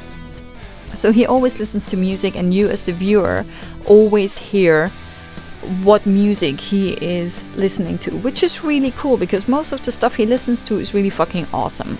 Um, I really loved the visuals of the film, I love the action sequences, and I loved the, the soundtrack. Those are my absolute highlights. Now, the main problem I had with the film is that it didn't even take me five minutes to dislike the protagonist. And I know that sounds really weird. Um, I've seen Ansel Elgort in a few different films, and so far I've always liked him. But here, I just literally, I timed it less than five minutes of film, and I thought he was an overly cocky, self assured, arrogant prick. I couldn't stand him. And the film basically starts with him being in the car, uh, and uh, three other people get out of the car to rob a bank. And the camera stays with him. He has his music in his ears, and he sings his music, and he claps the outside of the car and, and the steering wheel. You know, you probably hear what I'm doing right now. You know, that's what he does. And in and he wears his sunglasses, and just the way that he does that I, I don't really know how to put that into words. He does that in such a self assured, cocky, arrogant way that I immediately thought, I want to see you fail, Mr. Perfect. And then, so I was like, oh my god, what? You're, you're just awesome. You're just so fucking cool because you're waiting on three fucking criminals who are robbing a bank, and you see in the background what they do. They're not really being nice about it, so they're quite violent. Um, I don't think they killed anyone, but still, they're quite violent. And um, he's just there, like singing his song and clapping at his car and blah blah blah blah blah, and going like, "This is the time of my life, alright, yeah." And and I was like, "Who the fuck are you?" Like, he looks like he's about twelve right? He, he, is like Ansel Elgort has a bit of a baby face. So he looks like he's about 12 and he's just like, look at me, like hanging out with all these like older people, robbing a bank because I'm fucking awesome. Oh yeah, right. By then you don't really know who the character is. Like he could be like a mega awesome criminal who's like killed 50 people because he drove over them in his escape car, whatever. You don't know anything about it. All you know is how he deals with the music there. And I was like, I don't know, everyone around me loved it. And I was like, he rubs me as a really arrogant asshole. If I saw him on the street, I'd think you're a fucking arrogant prick. And that was my first impression of our protagonist. And if you think the protagonist is an arrogant prick, I don't think that bodes well for the film. And yeah, it doesn't because I didn't really like it. I mean, I, am gonna say right from the get go, I think the film's alright. Um, it's enjoyable to an extent. Um, it it looks amazing. It sounds amazing. It's really flashy and beautiful and gorgeous and technically brilliant. But for me, it was lacking heart, especially at the start. Um, there is, you know, heart comes in a bit later, but it almost feels like they just force fed it to someone. It didn't feel. To me, it didn't feel earned. Everything felt artificial when it comes to the um, emotional integrity of any of the characters, especially the protagonist. I really had a hard time with it.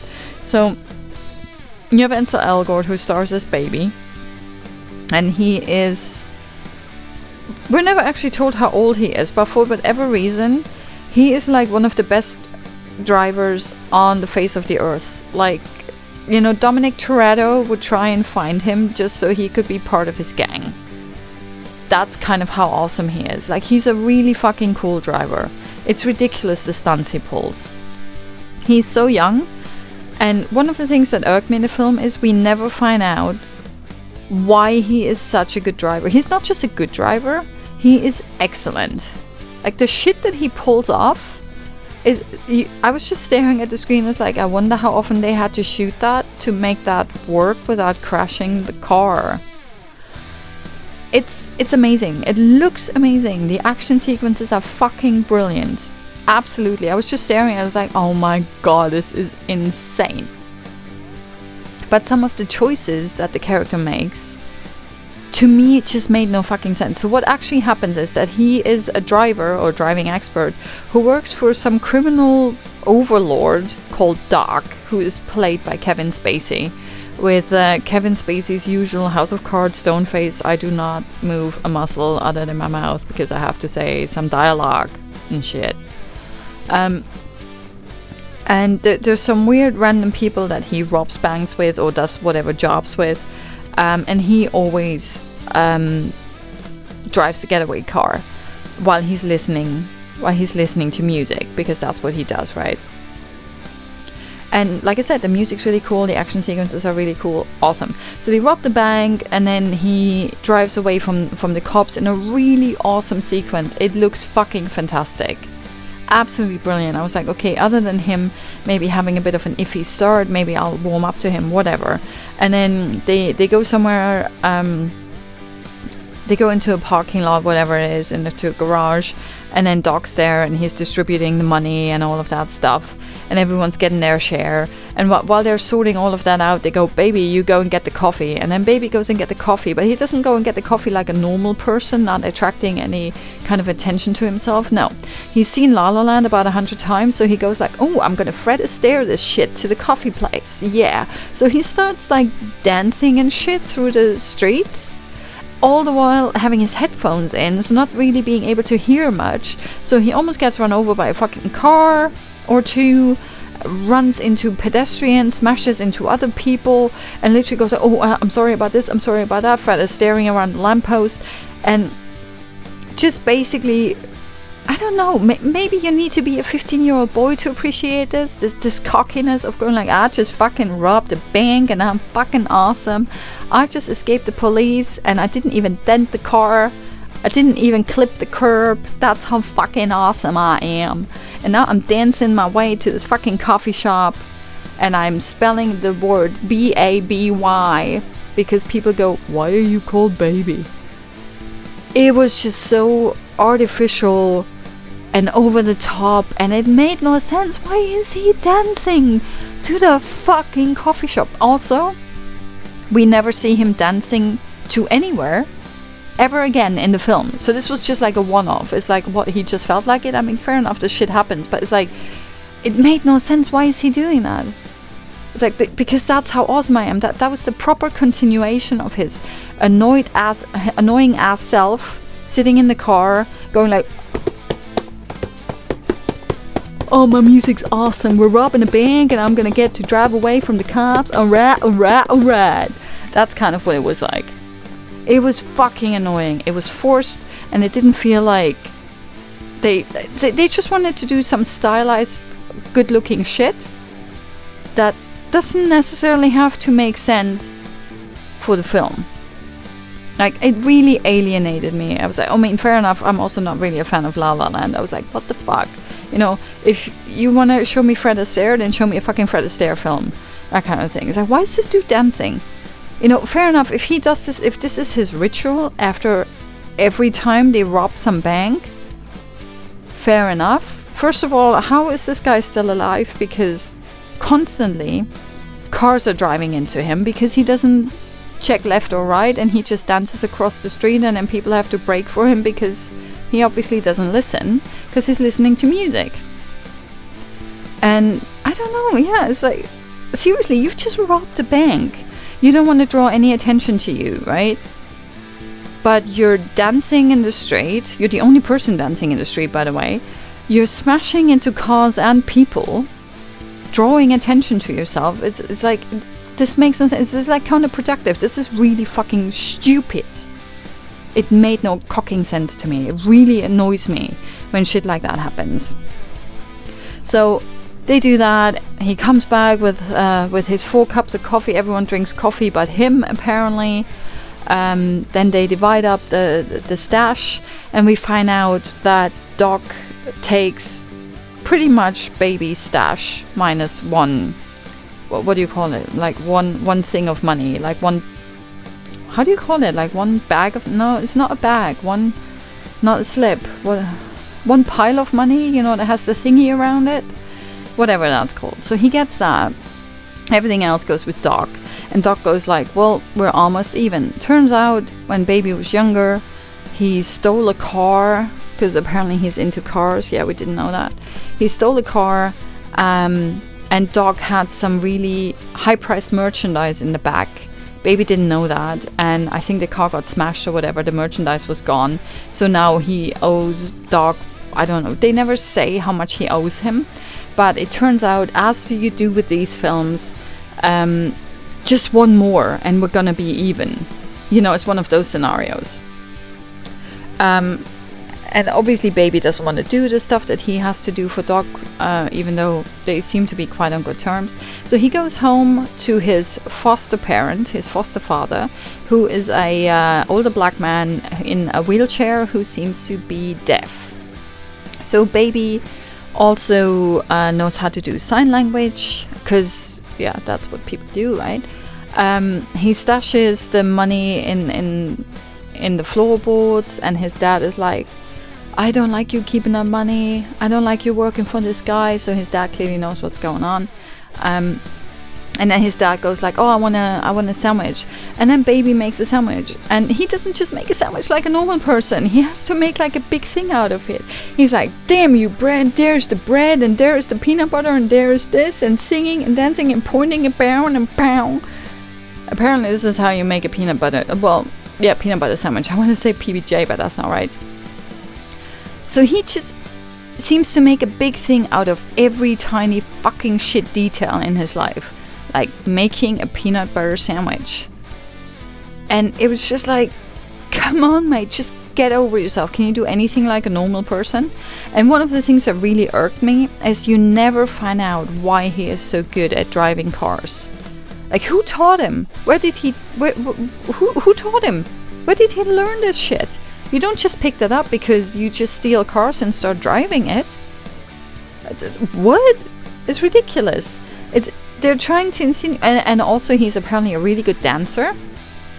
And later on in the film, he turns into a parkour runner that will just make your head spin. So it's like apparently if you just if you if your family dies, like if your mom and dad die in a car crash while you're in the car and you get tinnitus from it and you constantly listen to music, you will get the superpower of being an amazing driver, precision driver and an, an even more amazing parkour runner.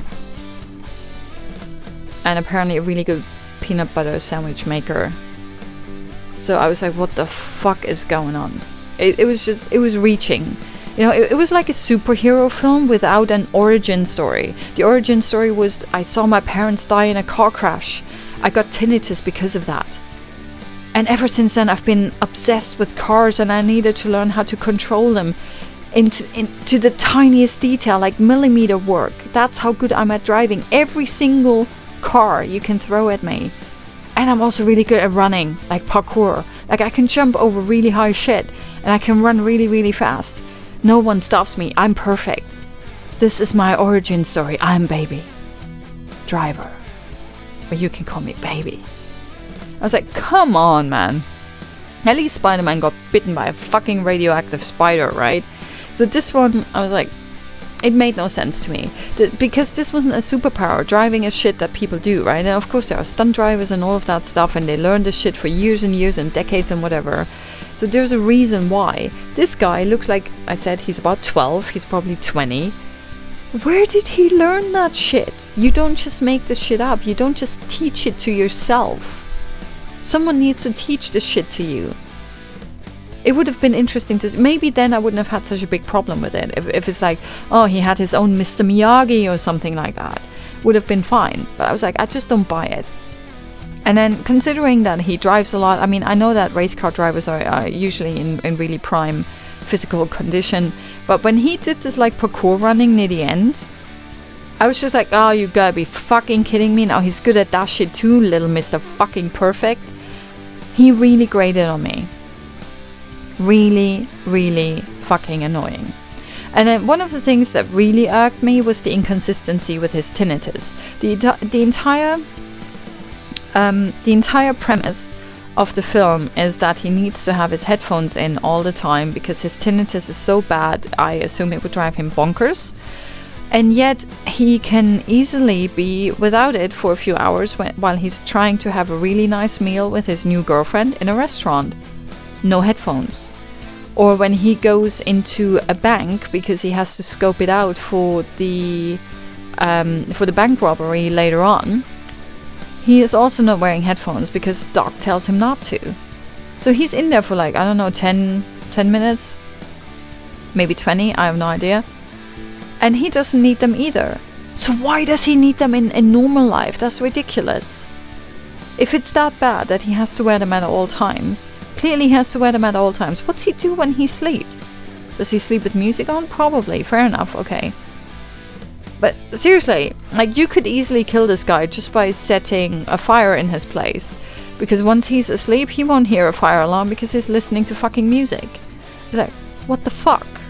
It's, it's ridiculous.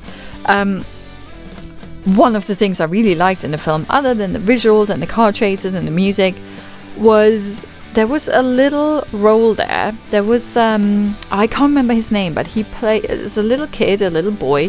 He played the nephew of Kevin Spacey's character Doc, and he goes with Baby into the bank to chase it, to chase it, to case it.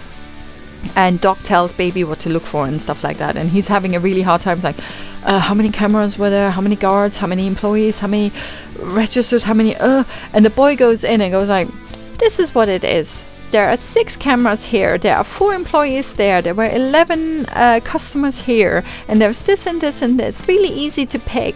And he was just such a such a cute little cute little boy. He he was one of the highlights for me. He was like um, I mean, I'd seen Gifted just a few hours earlier, and he reminded me of of uh, Mary, the the little gifted kid. And it's like he was just so aware and so switched on and just paying attention to everything. And the little boy did it with such a great performance. He was just so charismatic and cute about it. And when one of the cashiers um, offers him a mint, it's like, oh, I've got a mint here with your name on it. And he's like, it's got my name on it? and it's just, uh, it's, it's just great. Seriously, if you watch the film, and I mean, you could totally do it after you've seen Gifted and, and My Cousin Rachel. Go and see Baby Driver. Um, but that scene, you will know exactly what I'm talking about. That little kid is amazing, and then they get back into the car with Kevin Spacey, and Baby Driver is trying, Baby is trying to give him like all this uh, information, and then the little kid says something, and Kevin Spacey's like, "Oh man, you're more like your uncle than I thought, eh?" Oh, family. It's really, really cute. It, it was it was definitely sorry. It was definitely one of the highlights for me. I really liked this little kid. I don't even remember his name. Um, and then, uh, as you do with these films, like this whole like uh, crime buster thingamajig, of course he's gonna fall in love with someone, and his new girlfriend is a waitress at a diner, and then she gets like caught up in all of that shit as well because the the next job excuse me, the next job that baby has to do um, goes a tiny bit not his way. I thought that was quite interesting actually. Uh, I'm not sure if he was just too sure of himself or something, but he doesn't drive as well as he used to, and a lot like he dents the car, and a lot of other shit happens as well, and there's a shootout and all of that stuff, and basically people people get um, get hurt, and the entire time I'm like, okay, so you have this protagonist who's doing this job, and, and he's not the violent person, but he is enabling violent people to get away with their crime. And it gets more and more violent throughout the entire film, uh, which of course is when he then goes, okay, I have to put a stop to this because uh, as as per usual, even though Doc goes, you no longer owe me, but you're still my fucking driver, so you're gonna show up on the next job as well. And he's like, oh, I need to get out of this life of crime and, and stuff like that. Um, as is like literally, it follows this archetypical stereotype of a movie scenario. Trust me, it's exactly that. And then, of course, um, the usual suspects come back. So you have Jamie Foxx and Jon Hamm show up um, as uh, two of the bank robbers basically and they're very very different people and they end up in the diner with the girlfriend and then all of that goes sideways and you know all kinds of shit is is hitting the fan near the end and it's just so um so stereotypical and stupid the stuff that happens there first of all it's really predictable second of all i was like i i can't really feel for baby because I don't know. It, it, it was he's enabling these people to do all these violent crimes. It's not like they're just robbing a bank. No one ever gets hurt, which is why he feels like, yeah, I can do this. It's all fine. These things are really violent, and later on they get even more violent. And later on there's like a mega shootout and all of that stuff. And and baby is is also responsible for people getting hurt and i think even people getting killed if i'm not mistaken and you know all kinds of shit happens of course everything goes to the extreme and and there's a showdown there that is full of action and looks great but overall it's just so predictable and a bit like oh really? Did you have to go there? Didn't you? Like you're trying to do something innovative. Uh, why are you not trying to do something innovative with the story or the characters or what they want and what you know what they're after where they're going and all of that stuff? And none of that happens i'm going to talk about that more in spoilers. But overall i just couldn't feel for any of the characters i felt more for Jon Hamm's character. There is something that happens later on in the film that deeply affects his character and i'm like i can totally get you. I don't necessarily get baby at all. And and that's one of the one of the weird things is like if you relate more to well, not necessarily one of the villains, but but one of the side characters, and then something else happens to um with Kevin Spacey's character. So yeah, we definitely have to go into the spoiler section, but um, I just want to say that everyone is saying that Baby Driver is fantastic and this is amazing, like homages to like those those crime busters from the 70s and 80s. Maybe it is. I mean, I've not really been a fan of those kinds of films. Maybe for a reason. I just don't think a film like this works in the here and now because it's just so archaic. I mean, it looks fantastic. Like I said, the action sequences are absolutely brilliant. They're so detailed and fun and a joy to watch, and also in conjunction with the amazing soundtrack that they put together for the film. Like, even if you don't check out the film, and I'm probably you, you will be because everyone's talking about Baby Driver, but just check out the fucking soundtrack. That by itself is already worth it. Like I wouldn't say that Baby Driver is is a waste of time or money. Like I know that I probably sounded really negative, but I, I was trying to just bring my, my points across and obviously my points were a bit of, of gripey points because everyone else seems to be raving about this film and I really wanted to like it just as per usual, I'm like, okay, I want to go in there and I want to have a good time. But for whatever reason, I didn't really enjoy it. It was beautifully shot and the performances are great, but the performances, like, I remember Jamie Foxx and Jon Hamm more than I remember Baby or Kevin Spacey or the girlfriend Deborah, whatever her name was. Um, it, I don't know, it was Seriously, it is like a superhero film. He even has the uncle or the aunt It's like Aunt May is now Uncle foster father, can't remember his name in the wheelchair. Um, it's all of that, but he's not officially a superhero. So it's just uh, it didn't it didn't gel well for me. It just didn't work for me, unfortunately, because it was just too over the top. Um, with his driving skills and then like I said later on the parkour running and stuff he was just too perfect as a character even though of course there there are certain downfalls but, but he falls for a girl and of course the girl totally falls for him as well there's there's no like immediately there, there, there's no he has to work for it or something like that it just works you know the script says so we have chemistry i like you you like me bam we're a couple it just nothing felt earned in this film it just felt like this is what's to happen because the script says this is gonna, what's to happen. And that just, yeah, it didn't work for me at all. If it's not earned, it just doesn't work. And I like stupid films. Like, I, I mean, seriously, I like Triple X and Fast and the Furious, and all of these films are really stupid. But the characters in these films always have. I don't really want to say realism, but they're somehow grounded in reality, and I can understand their points of view and what drives them and all of that stuff. Whereas here with Baby, I didn't really get it. All the shit that he does in the film, everything that he's a part of, nothing wakes him up other than when he then finally has that girlfriend and he's like okay now i need to change my life. And i'm like that, that's just such a weird thing to do. I don't know. It was, it was really bizarre. But anyway um, i am going into the spoilers now. So this is your official spoiler warning for baby driver. And i'm trying to write something down while i'm talking and my pen is just not cooperating because it's a bitch. So one of the things that was really bizarre to me, you know, the character of Doc, played by Kevin Spacey, who's like this, this crime person, crime mogul, monster, whatever, crime boss that Baby works for, is basically the reason why Baby is involved in the shit in the first place, right? Because if Baby had stolen a car with all like what whatever value shit was in there, he wouldn't owe however much money it was that he owed Doc, and so he wouldn't do all these like getaway driving things. So Doc is basically to blame for that. Causality wise, up to debate, but you know what I mean. And um, later on in the film, after they've done that heist with Jamie Foxx and Jon Hamm, and it didn't really go very well, they there's this whole alienation happening between Jamie Foxx and Baby. They basically kind of want to kill each other, and there's like shootout and, and all of that stuff. And I don't want to spoil too much, but what uh, what basically happens is that Doc, aka Kevin Spacey, stands up for Baby.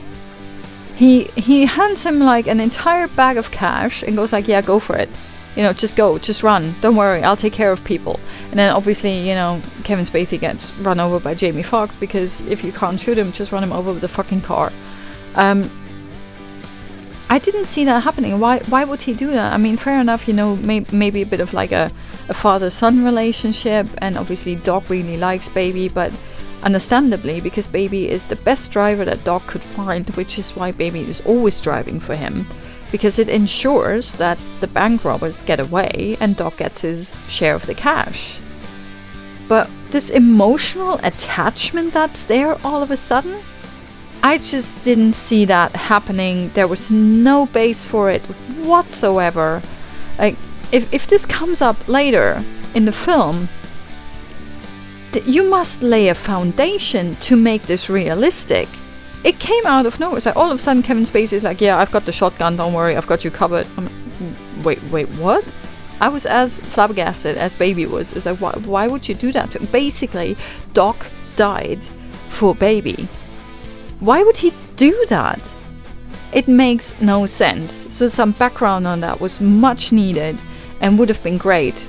Like you could have added something in there, like I don't know how they might have been connected. Maybe Doc was responsible for the car crash that killed baby's parents or something like that, you know.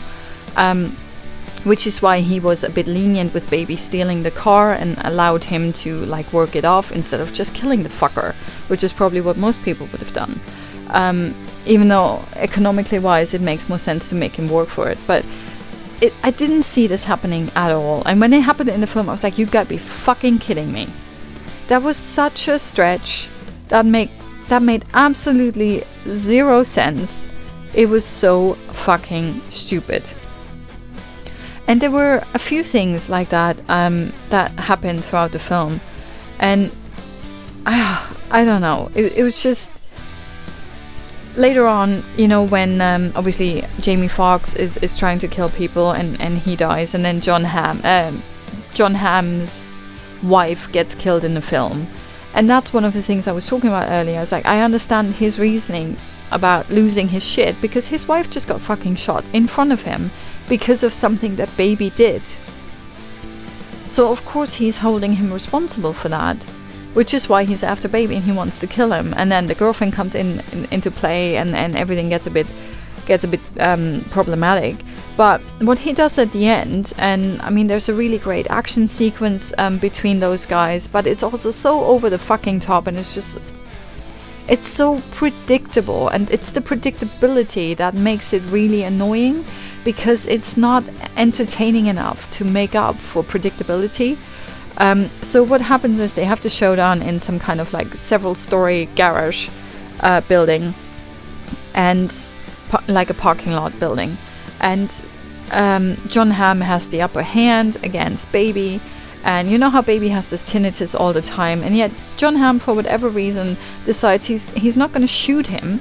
He's going to shoot right next to his left ear and right next to his right ear, so he can't hear anything. Like seriously, not just the tinnitus, but you he can't hear shit.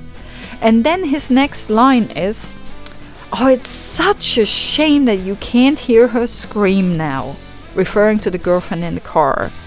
Obviously, he wanted to either torture her or kill her in front of him, in front of Baby, so that Baby has to go through the same thing that Jon Hamm's character just had to go through watching his wife die. So it makes perfect sense, right? But why shoot the fucker? Sorry, not shoot him, but, but why shoot a gun next to his ears, both of them, so that he seriously is deaf for, well, I mean, some people say that you could be deaf uh, permanently, you could be deaf for a few hours, weeks, whatever. Um, in this instance, apparently, baby is deaf for um, the indefinite future by the looks of it. But then the character, the villain, says, oh, It's a shame you can't hear a scream now. Why shoot the fucking gun next to his ears? You could have just fucking done what you wanted without shooting his. Like, it, shooting the gun next to his ears made zero sense.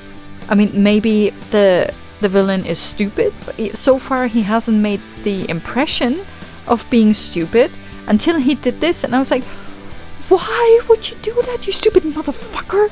It makes no sense. Absolutely no sense.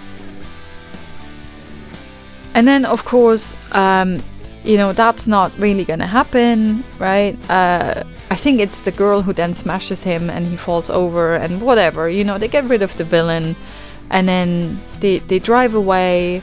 And of course the cops are gonna find them. And baby goes don't worry you're not coming with me. And he's like putting his hands up you know. And and that's another thing that i thought was really funny. It's like they're on a bridge and there are cops blocking the one side of the bridge and then cops behind them are blocking off the other side of the bridge. So they're on the bridge and they're basically um, cut off from everything right? And then baby just gets out of the car and he takes the keys so that his girlfriend doesn't try anything stupid and throws him in the river and he has his hands up and he walks towards the cops like clearly making it clear it's like i'm not armed i'm giving up and I mean, maybe this worked like in the 70s and 80s, but this is 2017. When he when he gives up to the cops, the way that he does it is like you you you have the hands up, right? And usually they say something along the lines, put the hands on your on the back of your head. Put your leave your hands where, where we can see them and stuff like that. You don't hear any of that because it's silent.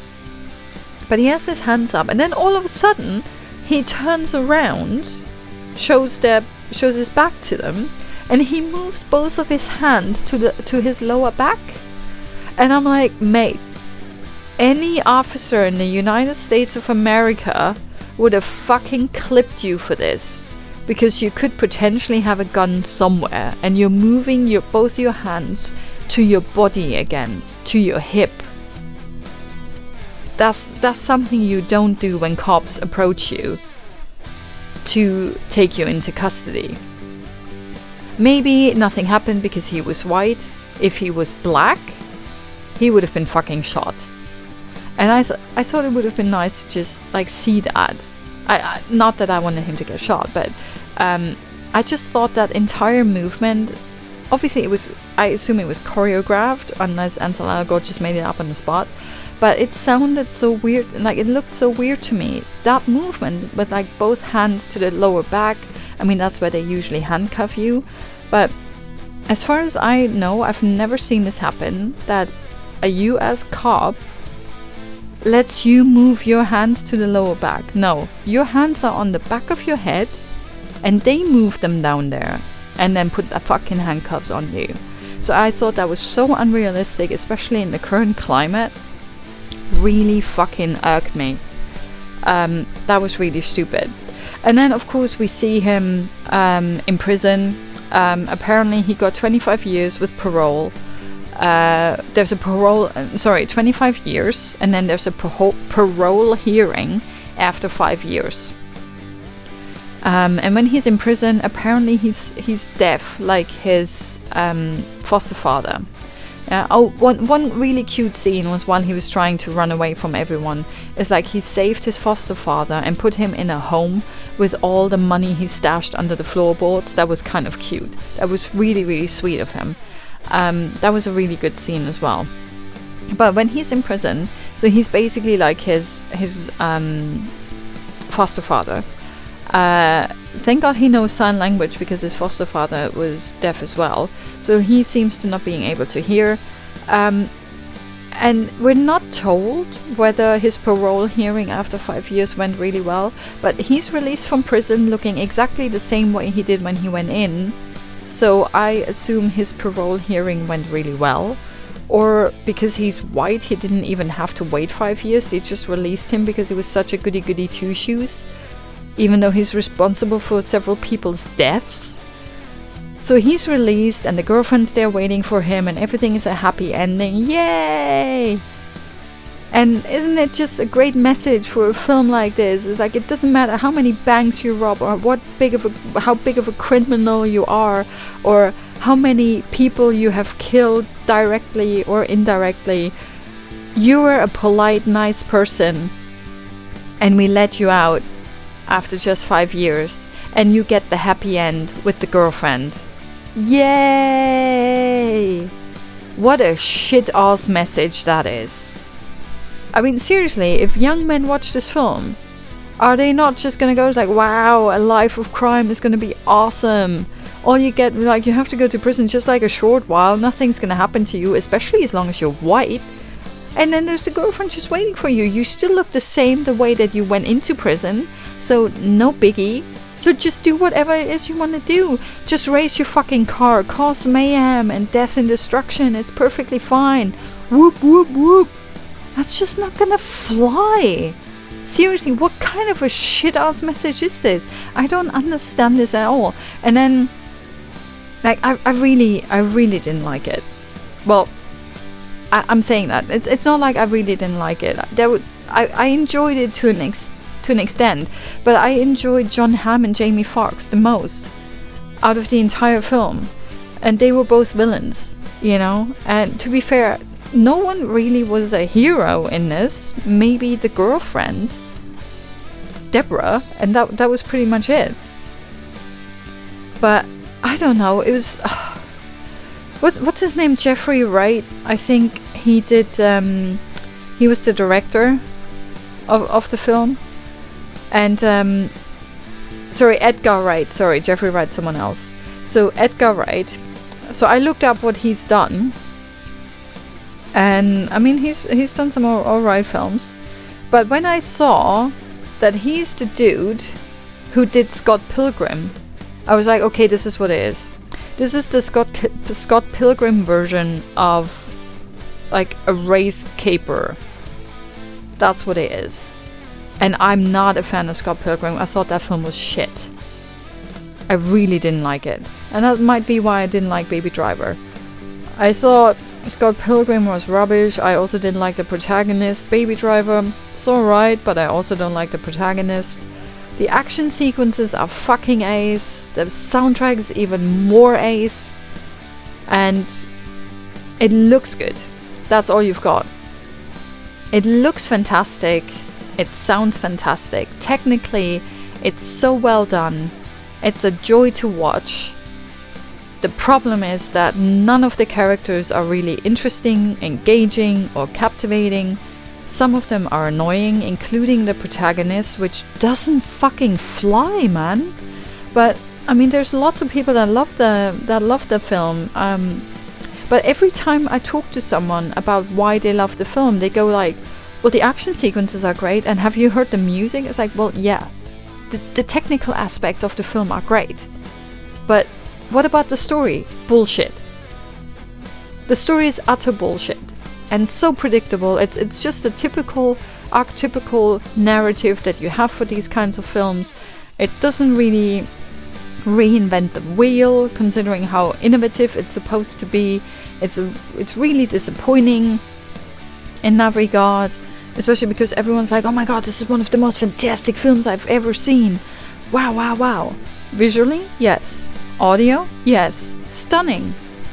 The performances are good, but the characters are just so fucking flat. And flat characters just don't fucking fly with me. It does not work. I don't like it. Now, it's not a waste of time, it's still like popcorn flick. I was shaking my head several times. I, I was face palming myself several times throughout the film. But other than that, you know, half of the film is really, really good, and the other half is just really, really bad. So together, you get a mediocre mix of awesome bullshit. So, if you want to go and see that, do that. But if you trust me, then go and see Gifted instead. I mean, if you want to see some stupid action, actually, no, if you want to see action, go and see fucking Wonder Woman, because that's a great action film. Or go see Guardians of the Galaxy Volume 2 Oh, I just wanted to say hell even go and see the mummy. I'm taking that back, which is why I didn't want to say it in the first place. Um, Baby Driver is kind of on par with the mummy or Pirates of the Caribbean. Um, it looks good, it sounds good, great CGI, great action sequences, all of that stuff.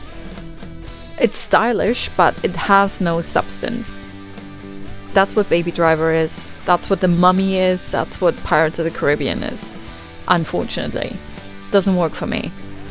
So overall, you can go and see it. I don't think it's going to be a waste of time or money, but I think you could do so much better, especially considering what's in cinemas at the moment. I would not choose Baby Driver when I go to the cinema if I hadn't seen much that's out at the moment. So trust me on that. Just go and see go and see Gifted go and see My Cousin Rachel. Now, obviously, none of these are action films, but if you want to see an action film, go see Wonder Woman um, or go see Guardians of the Galaxy. Seriously.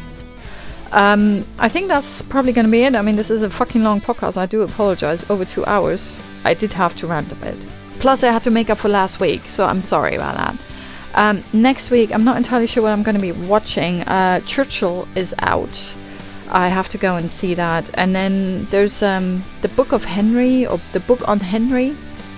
And there's something else I can't remember what it was. Oh, Hampstead, that uh, Diane Keaton film, which is apparently not that great, but I, I gotta try and, and, and maybe see that if I can. Churchill looks like it, it is something I need to watch. But overall, none of these films are really like, ooh, you have to go and see that. Um, I haven't seen Wonder Woman in about two weeks, so I feel like I need to go and see that again. I've only seen it three times. There are people out there that have seen it like eight times or ten times, so not that I'm trying to do that. By the way, if anyone knows where to get a really nice steelbook edition of Wonder Woman, so either here in the UK or in Germany, because I don't mind if it's in German, um, well, not the film, just like the menu. Those are the only two languages I, I read or speak. Um, if anyone knows of a nice steelbook edition, let me know. Um, because at the moment I only know HMV's got one. Well, they're gonna get one, but we don't really know what it's gonna look like, so I'm not sure if I want to buy that. But anyway, that's it for me for this week. Thank you very much for listening. I know it's been going on for a while. Um, yeah, my cousin Rachel, really good. I mean, Rachel Weisz, come on, Rachel Weisz, Sam Claflin. Just for the performances, you need to go and see it. Gifted, that is, I think that's the highlight of the week for me. Gifted, yeah. That really stuck with me. I mean, you you heard me getting all emotional just talking about it. Um, fantastic film, brilliant. Uh, I'm gonna have to put this on my top ten list now. And uh, yeah, Baby Driver. I mean, if if you like fast cars and, and car chases, you can go and see it. But there are not enough car chases in there to actually make it a great film, unfortunately. But that's just me. Most people seem to like it, so there you go. I'm always swimming against the grain. Call me salmon. Anyway, um, I hope you guys have a really lovely weekend. I hope you get to see anything at the cinema. If you haven't seen Wonder Woman yet, go and check it out. Seriously. Of all the films ever, like the last few months, you need to go and see fucking Wonder Woman. If you haven't done it yet, go and go and do it now. Well, I'll be back next Friday, and hopefully this will have recorded this time. Otherwise, I'm gonna cry. Um, so have a lovely weekend, and I see you next week. Bye.